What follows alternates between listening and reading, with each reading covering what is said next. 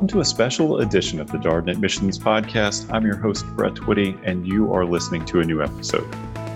On this episode of the podcast, I'm excited to highlight a recent conversation between Dawna Clarke, the Dean for Admissions here at the Darden School of Business, and Vivian Riefberg.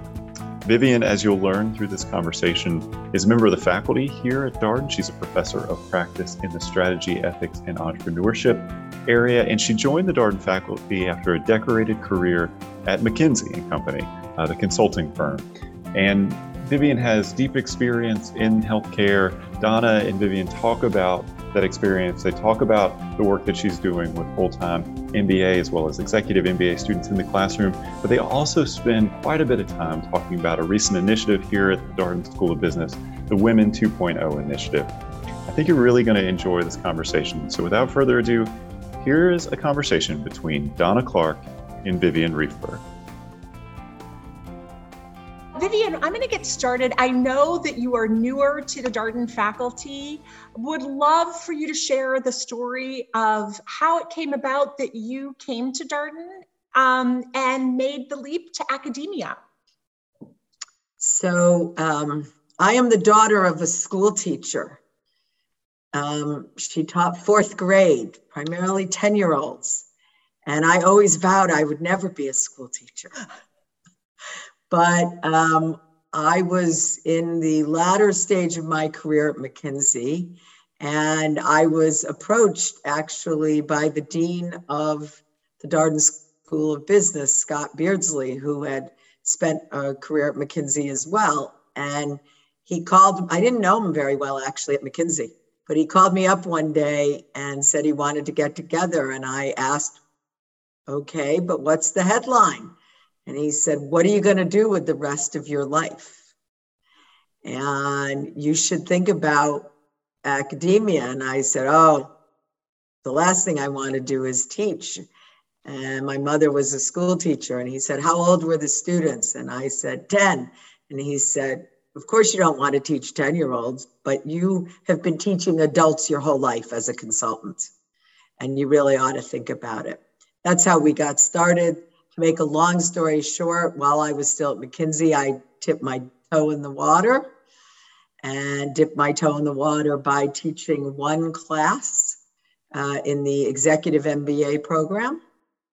And I really stepped back and thought about what is it I love about my life that I have been leading that I will miss when I make a transition.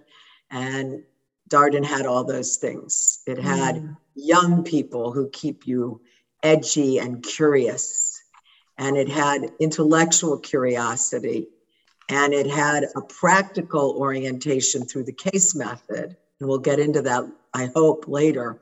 But I love the case method because it makes you make real decisions and think about um, reality, not just the theory or the framework. And it's been fantastic. I'm really glad I came. Well, good for Scott for identifying you as a potential faculty member, and good for you for d- being willing to dip your toe into academia. And it's worked out so well. I know you've been so well received, and we hear fantastic things about you across the formats from our students. You are a faculty member in the strategy, ethics, and entrepreneurship area. What attracted you to this area? And can you tell our um, participants today a little bit about what you teach? Yeah. So, um, um, what attracted me, if you think about the words strategy, ethics, and entrepreneurship, all, all three of those things uh, were of interest to me, in part because of my prior professional work, and in part because I think in society today and in business management and in management and leadership writ large, we're struggling a bit with how to make all three of those things happen kind of simultaneously. How do we encourage entrepreneurship, but in an ethical way? Mm. How do we make sure we have clear strategies that will stand, uh, if you will, the test of some time, if not all time? Um, what I teach are right now, I'm teaching three courses um, I've been developing. One won't surprise anyone on this call, given my history, is the consulting process. I teach a course on the consulting process, but it is designed not just for people who are going to go to a consulting firm, but for people who want to know the skill set associated with that type of work. And maybe they're going to be doing it inside a corporation, inside a government agency. So that's one course. The second course I'm teaching um, that won't surprise anyone on this call is Solutions and Innovations in Healthcare. Um, it's, uh, it includes global cases, not just uh, a US focus, um, because virtually everywhere we are, uh, as societies, trying to figure out how to have greater innovation and more solutions that solve not only the clinical problems, goodness knows that we face with COVID and other diseases, but also the business management and economic problems uh, with, with healthcare. Um, and of course, the quality. So that's the second course. And then the third course that I'm in the middle of right now, so you're exper- I'm experiencing it real time, is a course on leading in uncertainty and crisis. And um, uh, it's not a COVID only course. In fact, there's only one or two cases that have anything to do with a pandemic. But the bulk of the course is about everything from a bombing, a hurricane, a hack, ransomware, um, uh, uh, product withdrawal, you know, a whole set of wow. unusual circumstances. Yeah. Wow. What a great lineup of classes. And everyone, Vivian does teach across um, multiple formats, the full-time MBA program as well as the executive MBA program um, as well. Um, another question, Darden has such a long-standing reputation for having the best educational experience and for having the best teaching faculty. As prospective students are considering Darden, can you share some examples based on either your teaching or uh, peers of yours at Darden about how this manifests itself in the classroom? So I, I would pick out two or three things. Um, in, in my own, I'll pick out one thing from my own classroom and two from others. In my own classroom, I think uh, being a professor of practice, I really try to bring the practical practice into my classroom. And that means bringing guests and executives into the classroom who are the protagonists in the case. So you not only talk about it, but then hear real time from the people who have had to make those choices, make those decisions, uh, do those things. So I think that's one way that you have a, a really exciting experience. You have the case, but then you also have the people. I think the other two things I would point to is um, this faculty, and, and I can say it because I'm brand, you know, I'm pretty new to it. So it's really them, not me. But they have won the award with the Princeton Review of being the best faculty for five years in a row. And how does that happen? Well, this is a faculty that um, really prides itself on collaboration and learning from each other. So the first time I arrived on the Darden campus, I was invited into people's classes to see how they taught and to exchange ideas of how to make something better. So what is great is it's dynamic. It's always getting better. They're always working on new ways to do it. Um, and then the third way I would say is the embracing of technology that has occurred, you know, quite frankly, um, as a result of COVID. But unlike many other schools, Darden said, we're going to try to be as open as possible and we're going to yeah. learn everything we can throughout this about how to make the technology work for us not so we could stay offline, but so we could enhance everything about the classroom experience. So, you know, we, we kind of have a wave of new uh, thinking, but it's the education driving the technology, not the other way around. Yeah, and that's such a good point. I mean, and talk about you know a class where you're teaching crisis management to build on the point you were just making, Vivian. I'm really proud that Darden was also the only top school that offered a January option for students in the middle of the beginning of the crisis. Um, so many of our international students couldn't get here in time, couldn't get their vaccinations and or visas in time to start in August. And so proud that Darden was the only school that repeated the entire curriculum and last year's first year class to accommodate people who couldn't get here. So, such a great example of crisis management. And I'm sure you feel very proud to be a part of a faculty that is as well known for, for the quality of teaching as, as you all are. Yeah. Um, I, I hope I live up to it. yeah, well, I hear from the students a lot. They love your classes. We have a question from Mika in the Q&A. Mika, thanks for your question. She's curious about your journey to focus on healthcare. What was it about healthcare healthcare that drew you to that area? So um, when I I first thought I wanted to be a journalist, then I realized I don't like just observing. I like uh, being involved, but I was drawn to healthcare because it is this incredible combination of a societal need, a core societal need, combined with huge management challenges. And whether and and what I liked about healthcare is in most countries around the world, even countries that have a very large government run program, there is usually a mixed economy, if you will, in healthcare. There is the public sector that runs things, there is private sector, there's nonprofits. And so the opportunity to have to work in kind of mixed management environments uh, were extremely interesting on a core societal need. And quite frankly, um, it's been a very long time that I've been in the healthcare field.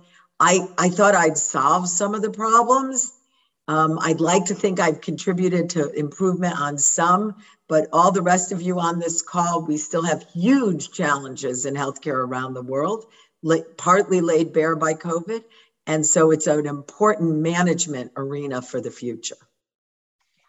Thank you so much. We have another great question from Theo, um, who says you've obviously interacted with lots of associates at McKinsey what are your observation about what makes one associate successful over another? And how can a student who's interested in strategy consulting prepare for that career? Um, uh, well one of the things they don't tell you probably is that um, you should only really be a consultant if you like to lead from behind many, many of us in this world love to get up in front of the group. Um, but in fact, as a consultant, you are a coach, uh, you are a shaper, you are an influencer, uh, but you are not that final decision maker or leader. And so it's very important that you get joy from leading from behind. And the difference between many of the people who make it and don't are people who get that joy uh, from those things. And make it may mean they just don't want to do it over the long term. I think the other thing is am- dealing with ambiguity. Um, it, you know, it's great when two plus two equals four, but most problems in life are filled with ambiguity, and many, many management problems are filled with ambiguity. And I think the people who become great consultants know how to think about ambiguity and are comfortable. And as far as getting ready for it, um, I have a huge bias towards the case method. I, I mean, I will admit this fully that I think it is a distinguishing approach um, for all fields, um, but it is, is certainly a very distinguishing approach for uh, uh, a career in consulting. Yeah, and to your point earlier, in many cases, there is ambiguity in the cases, and people have to make the best decisions they can with ambiguous information. So there's such a good tie in to the case method with what you were saying earlier. Right. And in the classroom, you actually get a whole host of different perspectives on that problem, which is also uh, an incredible way to think through ambiguity because someone else will think about it differently. And you get to hear that not just the faculty member lecturing. It's it's it's magical. Yeah, I totally agree. Um, we have some questions from the audience about the Women at Darden initiative. And before I take those questions, would you mind telling people a little bit about what the Women at Darden initiative is? Yeah. Um, many years ago, before I came to Darden, there was an effort called Women at Darden 1.0. And it was designed, you know, quite frankly, uh, in a period of time where the school wanted to uh, increase the number of students it had who were female. Um, and it was oriented substantially around that kind of that objective. It was at a time when the school had many fewer women than it has today.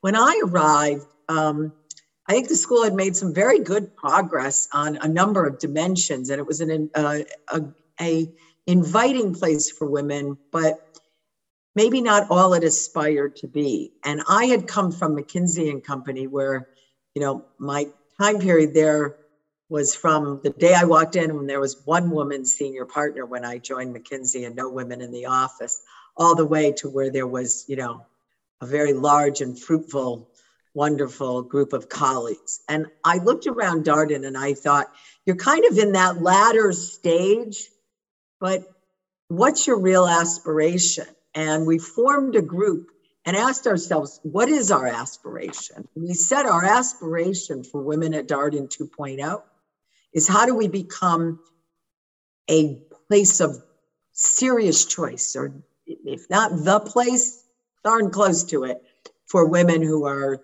serious about management and leadership. And that means students, faculty, and staff, mm-hmm. as well as our, our, alumni. How can we be a special place? And bluntly, um, we're crazy not to, because in many, many countries around the world today, ladies, and you know this, more women go to college, more women graduate with honors from college, more women are doing a variety of things. And I happen to believe a management degree, a business degree, is the most versatile of the graduate programs that you can go to if you want to be a leader. And I say this as someone who's come from the healthcare world. Yep. Unless you want to be the doctor, the management world is fantastic. I, similarly, my father and brother were lawyers. Unless you want to be the lawyer, and be a lawyer. If you want to be a leader, there's no better degree, uh, in my view. So I totally agree. It's so flexible. And how many, there's, I can think of so many roles, non traditional roles where those business skills are so helpful. I know um, when I was getting my master's degree, the provost of UNC Chapel Hill said, we need people in higher ed who have traditional business skills. So people don't think of sort of non-traditional roles necessarily equating with management skills, but they're so transferable to so many career paths. To- totally. Yeah. And, you know, our effort at the, the Women at Darden initiative, we are taking a, a whole set of initiatives to continue to enhance uh, our capabilities and our offerings and our um, the whole student everything from admissions to being an alum uh, mm-hmm. uh, making it a phenomenal experience yeah absolutely i think there's three elements right entrance experience and engagement as alumni right. we right. have a really good question from elizabeth that is asking how the Women at Darden initiative or the Darden experience helps prepare women to lead companies or in, in roles that are traditionally male dominated. Yeah. So uh, you've heard me say I really believe in the case method, um, and I'll tell you why. Um, the Darden experience is all about student led leadership. And whether that's in the classroom in cases or in clubs or activities at in shaping the school. It's a very student-led program, sort of writ large. And when it comes to the classroom and the cases, what is so important, I think, above anything else, is finding your voice, finding your confidence. Because what separates the women who uh, end up as leaders, especially in male environments, and I certainly came from one historically at least, is having your voice, having what you're about, and your ability to give voice to those ideas and those thoughts. And the, the Darden classroom is a safe place to develop those skills. It's also a place that will push you to develop those skills because you do have to participate in class. Uh, you do have to join with a learning team that will help you prepare for class in your first year. And it really, I think, um, gives you a very safe place to develop these skills. And everybody can learn the theory, everybody can uh, do the analysis, but can you communicate it and be persuasive and, and engage others to follow you? And I think that's why it separates things out. Um, yeah really important really yeah. really important i uh, yeah i to- totally agree and to be able to practice those skills in a safe environment with classmates that are rooting for you um, and who you study with and are in learning teams with make and who will it- debate you but debate yeah. you I have a I have a little sign in my classroom that I hang, I put in every day. Kindness matters, meaning we debate fully but we do it in a way that people can hear each other. And we push people to do it in a way that people can hear each other. Yeah, great. Thank you. Um, sticking with the women at Darden, just for uh, one or two more questions. Uh, what are some initiatives affiliated with Women at Darden that you're excited to continue make progress on? Yeah. Um, so a couple that stand out for me, the women themselves identify the fact that uh, the protagonists in our cases were not um, as diverse as they should be. And this was not just women, uh, it was uh, broader diversity and, and quite frankly, women of color, and making sure that that was fully addressed.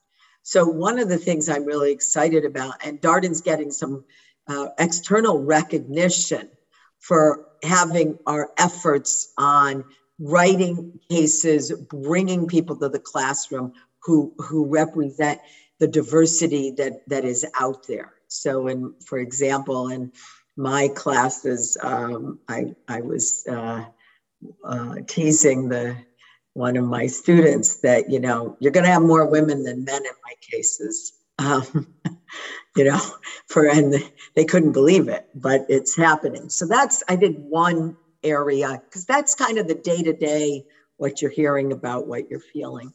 Um, the other is um, uh, Darden uh, is really not only focused on your two year student experience, which is very, very important, but also on lifelong learning and what is what is Darden going to be for you over the totality of your career, not just the two years you're with us, if you will, or if you're going to eventually do the part-time program that we're starting up now, uh, even a longer period.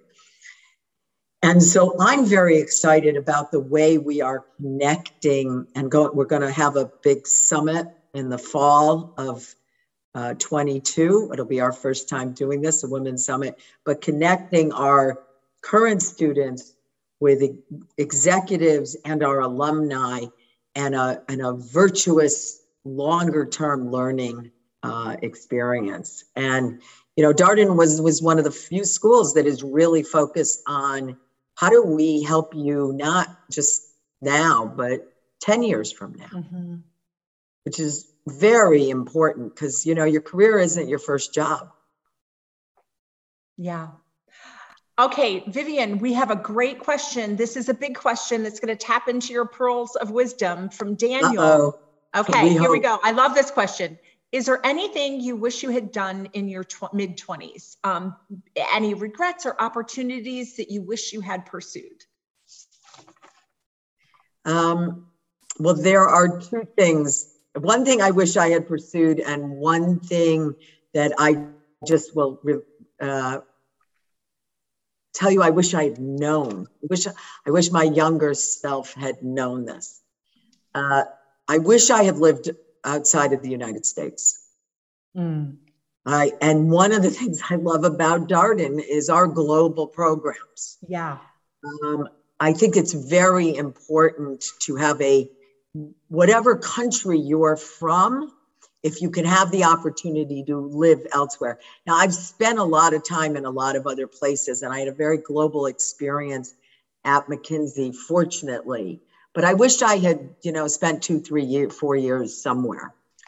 Uh, so that's one thing. I, uh, the second thing, though, is um, any time is a great time to have children if you want children.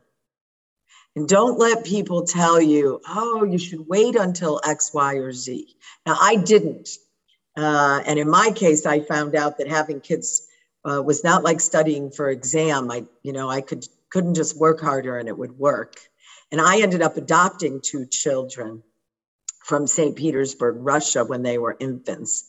Oh, how wonderful. But any time is a wonderful time to have children if you want them. By the way, they're not for everybody. Um, and that's okay too. But it is important to not worry. You know, I think sometimes we worry that, you know, it all has to be done by a certain time or there's no good time because I'm busy focusing on my career. And, and Dawn and I have talked about this a lot. Uh, we, you know, we value both and we've been able to both have very interesting careers. Um, it's hard to do it all at once. So sometimes you have to sequence a few things. Yeah, totally agree. I think it's one of the, it's the best experience being a mom uh, of, uh, in, including a, a, wonderful career. Couldn't agree more. Okay, lots of great questions coming in. Thank you so much for posting them. I'm going to try to get to as many of them as I can. And Vivian, bear with me as we jump around a little That's bit. That's okay they're rolling in. Um, great question from Kunal. What do you see as some of the most pressing problems or challenges in today's global healthcare space? Well, you know, look, uh, uh, the recognition that when it comes to certain things in healthcare, we are um, completely connected this world. We may we may have wars with each other. We may cut off trade with each other. We may wish we can not deal with certain things, but I think the most pressing thing is to recognize we are connected. And therefore, addressing our access to the needed minimum healthcare things is, I think, you know, exceedingly important. Um, I think the other big one, particularly for um, developed societies, is actually um, getting a handle on the economics because th- these have the potential to bankrupt economies if we yeah. don't. So, those are two of the things um, I try to think about in my solutions and innovations course how do we simultaneously improve quality, increase access, and lower costs? Very hard to do all three things simultaneously, but this is how I think about it. Yeah. Kind of related to what you were just speaking about, you, you have served on two NIH boards and published several articles about changes in healthcare and the long term impacts of COVID. Um, we're in such an interesting time um, where are so much uncertainty in the world. You teach a class on leading um, in uncertainty and crisis. What a great class for our students to take. Any thoughts on this topic given the times that we live in? So, when you say this topic, do you mean on the healthcare and long term impacts of COVID or the uncertainty and crisis? Because we could go down, you know, either you path. Pick. We could go either path. You pick which one you would like Yeah. to talk about.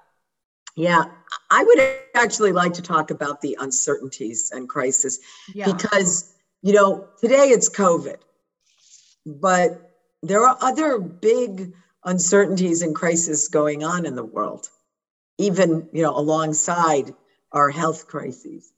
And I think one of the most important things as a leader is, you know, you will come to, please God, you'll come to Darden um, and you will have a whole set of really fabulous faculty uh, getting you to think about how you'd handle a whole variety of circumstances. But much of it is in what I would call reasonably familiar business problems that have been you've seen they people have seen before. How do you market a product? How do you price a product? How do you think about financial management and your capital structure? Uh, do you understand accounting you know these are things the, the core curriculum the, the things that you really have to make sure you understand but I believe there's nobody who will be in a large leadership role in the future who won't have to deal with some kind of substantial uncertainty and likely some crisis in their company. And these are unusual things. They're not the day to day uncertainties. They're not the day to day, you know, in what I call individual crises where a uh, employee has a problem. They are big institutional crises. What, do you, what do you do if you wake up and your headquarters is underwater from a hurricane? What do you do if you have a product withdrawal where six million people took the drug, in this case, a drug I'm teaching about? And, you know, is it institutional threatening to the corporation? learning how to think about those issues, I think, um, given the times we live in, we are even having more frequent, more expansive, and in a world of instant communication, the ability for a manager to have a lot of time to ponder what to do is disappearing. Yeah, and you're right. A hur- I'm so glad to hear you teach a class about a hurricane. There are some questions that I'll get to about climate change, but um, to integrate that into a crisis management class seems so relevant given the climate related, uh, you know, things that we're seeing in the news. Yep. um, Extreme, the extreme weather events that are going on around the world. Yeah. Yeah. We have um, a great question from Rama. Um, given your expertise in healthcare, can you share your thoughts on how to better prioritize mental health versus just physical health? You know, um, it's hard sometimes to say that uh, there's something good that has come out of COVID. Um, but I have found that there are two things in the healthcare arena that I think are good things out of COVID.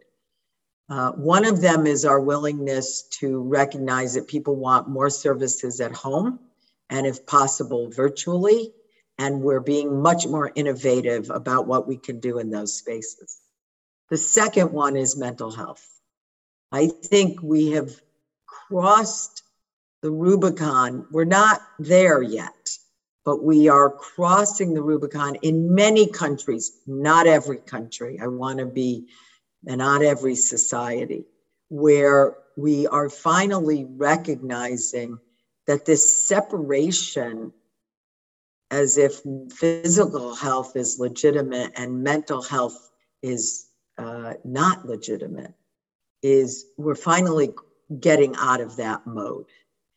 And I had the good fortune to speak uh, at the World Economic Forum several years ago on mental health. And one of the things I spoke about was that the more companies realize the economic cost as well as the human cost of not addressing this the same way you would address cancer. By the way, many people have mental health issues when they have cancer. Um, how important this is. So I'm encouraged by um, the willingness for more people to have the conversation. We still have much more work to do, but I'm encouraged. Yeah, and I think it's so interesting that you opened with talking about the, the, the silver linings of COVID um, because I read something recently um, that was uh, written by a psychiatrist who was saying people navigate life experiences, traumatic experience better if they can find the silver linings and those outcomes that, that come out of it. So um, speaking, speaking of mental health, we have a really great question from a participant who said, You've experienced such professional and personal success. What character traits or skills have you worked really hard at developing within yourself? Yeah. So, you know, one thing I want to just tell all of you it all looks very logical and beautiful on paper now. Okay. And you go, oh, wow. It wasn't. It wasn't that way. It just looks that way. There were a lot of twists and turns and bumps and um, confusion. I, I joke that I spent my 20s in a cornucopia of confusion. So I, I, just say that because I don't want you to think that this was so well planned and perfectly orchestrated and it all worked all the time. It didn't. Okay, now that we've established that, um, two character traits, um, and I would credit my late father uh, with one of them. Um, treat the king like the custodian, and the custodian like the king, all with dignity. Because people deserve to be well treated and respected, irrespective of where they've come from, what their role is, who they are. Um, I, I, I, I made a lot of friends that way, mm. and sometimes people really surprise you in ways you can't understand. Um, and I think it's really an important character trait of mine. And as I said, my father. Um, the second thing is I love to, you know, wax eloquent, as you can tell, and maybe not so eloquent, but I love to, I'm an extrovert. It appears. But when you take my Myers Briggs, I think it's a. am uh, actually right on the line between extrovert and introvert because I think it's a, um, uh, you know, a, a way of uh, compensating. Yeah. I'm a listener. I love to hear people's stories. I love listening. And I think those are two things that contributed uh, greatly to my success in, in all, sort of all the different things I've done. And um, whether personally or professionally, they've been critical. Oh, well, those are such great pearls of wisdom, and kudos to your dad for passing on that character trait. That's wonderful. Um, we have a question from Amaria. How can men contribute to women in business at Darden or other DEI initiatives? Yeah. Um, so, first of all, I should tell you that we have a Men as Allies program here at Darden, um, where a group of men got together, and as the Women at Darden efforts were unfolding, they were getting involved by uh, pursuing ways that they could be allies. And so there is, you know, sort of a, uh, it, it's it's systematic in the sense that it exists. It's creative in the sense that they're still figuring out all the things they could be doing. Um, I think the if if I had to pick um, the most important thing at Darden is in the classroom. Uh, having uh, the men uh, celebrate when the women say something valuable, uh, do something in, interesting, um, coax someone out of their shell if they're having a little bit of a hard time speaking. I think it's in that daily interaction of not mansplaining, not talking over the woman, not taking the same idea and just saying it a different way and then taking credit. And I'm being a little obnoxious, but you know, it is in that sort of daily life that I think is on some level the most important thing. Um, I think the other thing is to recognize, and this was that this is a strategic imperative for societies and for companies. So it's it's really important. You know, I remember going to a meeting at McKinsey where I looked at all the guys in the room and I said, you know, if you want the women to solve the problem, we will fail because there's not enough of us at the time. I mean, we just can't do it alone. Um, but if you, but you got to believe it really matters. And we have very good evidence in the world that diverse, not just men and women, I'm talking full diversity, diversity of thought, diversity of background, diversity of uh, ethnicity, diversity of color. I mean, a whole range of diversity uh, that better outcomes are happening in business and in other environments with diversity. And that societies that embrace women, uh, their, their economic well being is better, their GDP growth is higher. So uh, men do it because it's right, but if you can't do it because it's right, then do it because it's smart. Yeah, makes economic sense too. Yeah.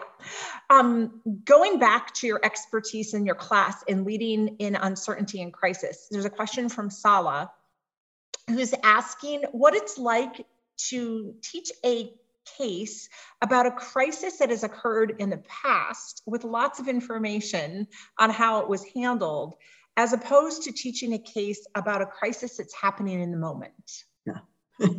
so we do both in the class. In fact, the final, I don't have give an exam, I have a, a memo.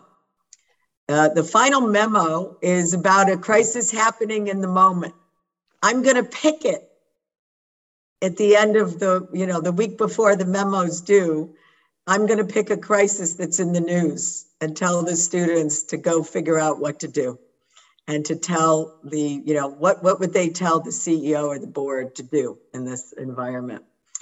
Um, and we have a simulation that we also do that's in the moment. So we have some that are in the moment. The ones that are historical, um, I've actually taken a bit of a strategy of, you know, asking the students, please don't read about this. Just read what you've got. Don't go read ahead. Just read what you've got. And um, we have an honor code at Darden at the University of Virginia. Uh, and students live by that honor code. They, they in fact, try to embrace being uh, in the past. The other thing is, some of my cases are very old. Uh, one of my cases was uh, about something that happened in 1997. And I have the executive, he's now retired, but I have the executive in, in there. Uh, and, and not only did he tell him what happened, you know, 1997, 2001, 2008, he, he actually, we went fast forward to what's happening right now so um, it's, you know, it's important to, uh, even if you read ahead, then at least try to be uh, in the moment in the classroom. Is that was that a J and J case? Was it about a, a no? It wasn't about Tylenol. Tylenol's even okay. earlier than that. Okay, Tylenol's yeah, I was just wondering earlier. if Tylenol was even earlier than that. Okay. Yeah, this this, this case is about uh, uh, diet drugs. Oh, mm. oh, wow. Oh, how fascinating. Yeah. Wow, that's great. Wow, we have another question from Sakshi who says you have led major transformation efforts with a focus in strategy development, performance improvement, and operations. What is something that you're really proud of? Well, in general, I'm not really, you know, I I don't confidentiality is very important in this world, and I generally don't talk about um, my clients from uh, my time at McKinsey. Um, but something I can talk about um, uh, because the firm has written about it and the people have publicly acknowledged it was I, I did work for the US Weather Service. Mm. And the Weather Service was going through a transformation around um, how they worked with emergency, how they worked with local government and state government uh, in the lead up to and then during an extreme weather event. Um, and how they thought about their communications and their interactions with the public. And it, you know, 20 years ago, you used to be told there's a 42% chance of X, and the barometric pressure is Y, and a whole bunch of things that, unless you're a meteorologist, you had no idea what they were talking about. And the weather people sat and were separated from the emergency services of a local government or a state. They were not embedded with local government or with uh, decision makers who needed their the, the weather expertise, but were accessing it in a very awkward way. And to make a long story short, we've done we did a lot of work with the recently retired uh, head of the Weather Service looking at ways that we could change the operating model for how they worked with government uh, agencies, as well as change the kind of consumer input model uh, so that instead of saying there's a 42% and the barometric pressure, uh, when different hurricanes hit, they said, evacuate now you know, it don't, there wasn't a lot of uh, meteoro- meteorological gobbledygook that people didn't understand. So mm. that's one example of work I'm, I'm proud of. Sure, for good reason. Going to switch back to Darden a little bit in our final moments. Um, Darden is really no, well known for its sense of community. Can you talk a little bit about how faculty contribute contribute to that sense of community? um, two ways that I that stand out for me. There's 20 ways, but two that stand out for me. Um, Darden does fantastic research. People write great books. They do all kinds of things. But the faculty, first and foremost, is a teaching faculty. And what's valued is whether you can teach you have to do the other things, but there's a culture of engagement with the students, mm-hmm. teaching that comes. It's it's like a cultural thing of what people prioritize. Mm-hmm. So that's one way. Uh, the the second way is just um, our. Uh, we're physically present. Our offices are, you know, you you walk I, my office in charlottesville when i'm here is across the way from my classroom it's not you know you walk across a beautiful it's gorgeous if you haven't been to charlottesville oh my god it's gorgeous and our Rosslyn facilities are fantastic too i mean mm-hmm. so uh, um, the the accessibility and so you know i had lunch with two of my students today after class by the way it wasn't scheduled i went we have uh, facilities for food, and every everybody eats there. The students eat there, the faculty eat there. Never mind all the myriad of organized engagement mm-hmm. which, of which there is a, a myriad of it. Um, and then finally, the other one, I'm having a lot of engagements. It's independent studies. People who have a real interest in something and want to find a faculty member who will help them uh, with their independent studies. Oh, that's great. Those are some great examples of how faculty members engage with students. I had lunch with a student yesterday and it was so nice. Um, I felt so normal to be able to do that and learn yeah. so much um, yeah. from her. Actually, the president of GWIB, um, Graduate Women in Business. So that was that was a, such a nice lunch. Um, and then finally, Darden is often described as a transformational experience. Can you speak to how you think um, that it's particularly transformational for women? Um, I think well, you addressed this a little bit. Yeah, I spoke earlier about finding your voice. By the way, does, that doesn't mean you're yelling at the top of your lungs all the time. Um, um, I, I think the other way it is is um, you know, I think it's really important to be in a place that is a community. Mm-hmm. And one of the things I most love about Darden, and and I contrast it with my alma mater, is it is big enough to be interesting and fulsome mm. and complete, but it is not so big as to be a factory. Mm-hmm. And I think the community here is really special and long lasting uh, in terms of I've been blown away uh, as a new faculty member by the number of alum who are willing to talk. They may not even care about the school in the sense of they're big donors or anything, but they care deeply about the student experience and students, and they will want to help students. And that's been uh, that's it's the it's the longevity of the transformational experience that I think is special. Yeah, that's such a great point. Well, Vivian, thank you so much for thank you, so Dawna. Questions and pearls of wisdom. I work really closely with Vivian, and I learned so much, and uh, so appreciate you. Um, ah. Your, your time and I think to the prospective students, I'm so grateful for you for the time you're taking to to get a sense of the caliber of faculty members that we members we have at Darden, why we're known as being number one in teaching, um, and hope you got a lot out of this session. I know that I did.